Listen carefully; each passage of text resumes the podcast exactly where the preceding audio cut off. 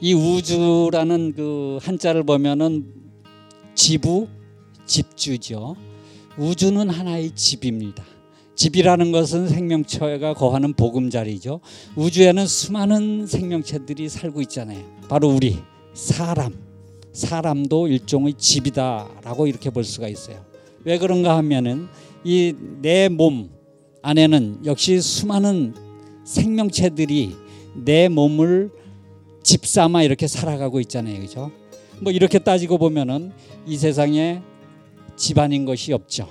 결국 모든 것은 집입니다. 그런데 그야말로 수많은 종류의 집들 중에서 왜 흙집인가라는 거죠. 많은 사람들이 다양한 종류의 질병을 안고 살아가는데 여러 가지 이유가 있겠지만은 그 중에 제가 생각하기엔 적지 않은 프로테이지를 차지하는 것이 매일 우리가 쉬거나 잠자는 공간인 이 집에 문제가 있기 때문에 결국은 어, 몸에 탈이 나는 경우도 상당히 많다. 근데 아토피는 어, 원인을 알 수 없는 그런 질병이 아니라 어, 분명히 원인은 있는데 모를 뿐이죠. 자, 그럼 원인이 뭘까? 아, 아이들이 토, 흙이죠. 토를 피해서 생기는 병이 아토피다. 그럼 원인이 뭐예요? 흙을 멀리 했기 때문에 흙과 단절된 삶을 살고 있기 때문에 아토피가 생긴다는 거죠. 이 아파트라는 주거 형태는요.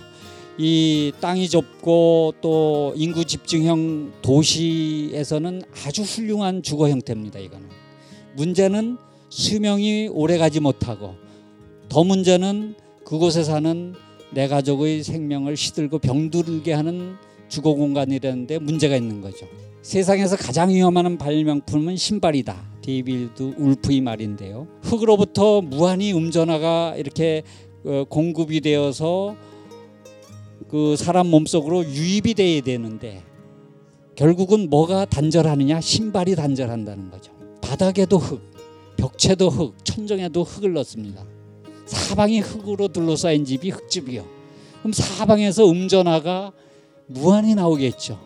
그러니까 흙집에 사는 것만으로도 건강 증진 효과와 질병 치유 효과가 나타나는 거예요.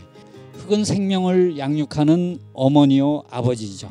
생명의 식량 창고요 보물 창고가 흙입니다. 에, 자 그런데 우리는 어디에 뿌리를 두고 있는가?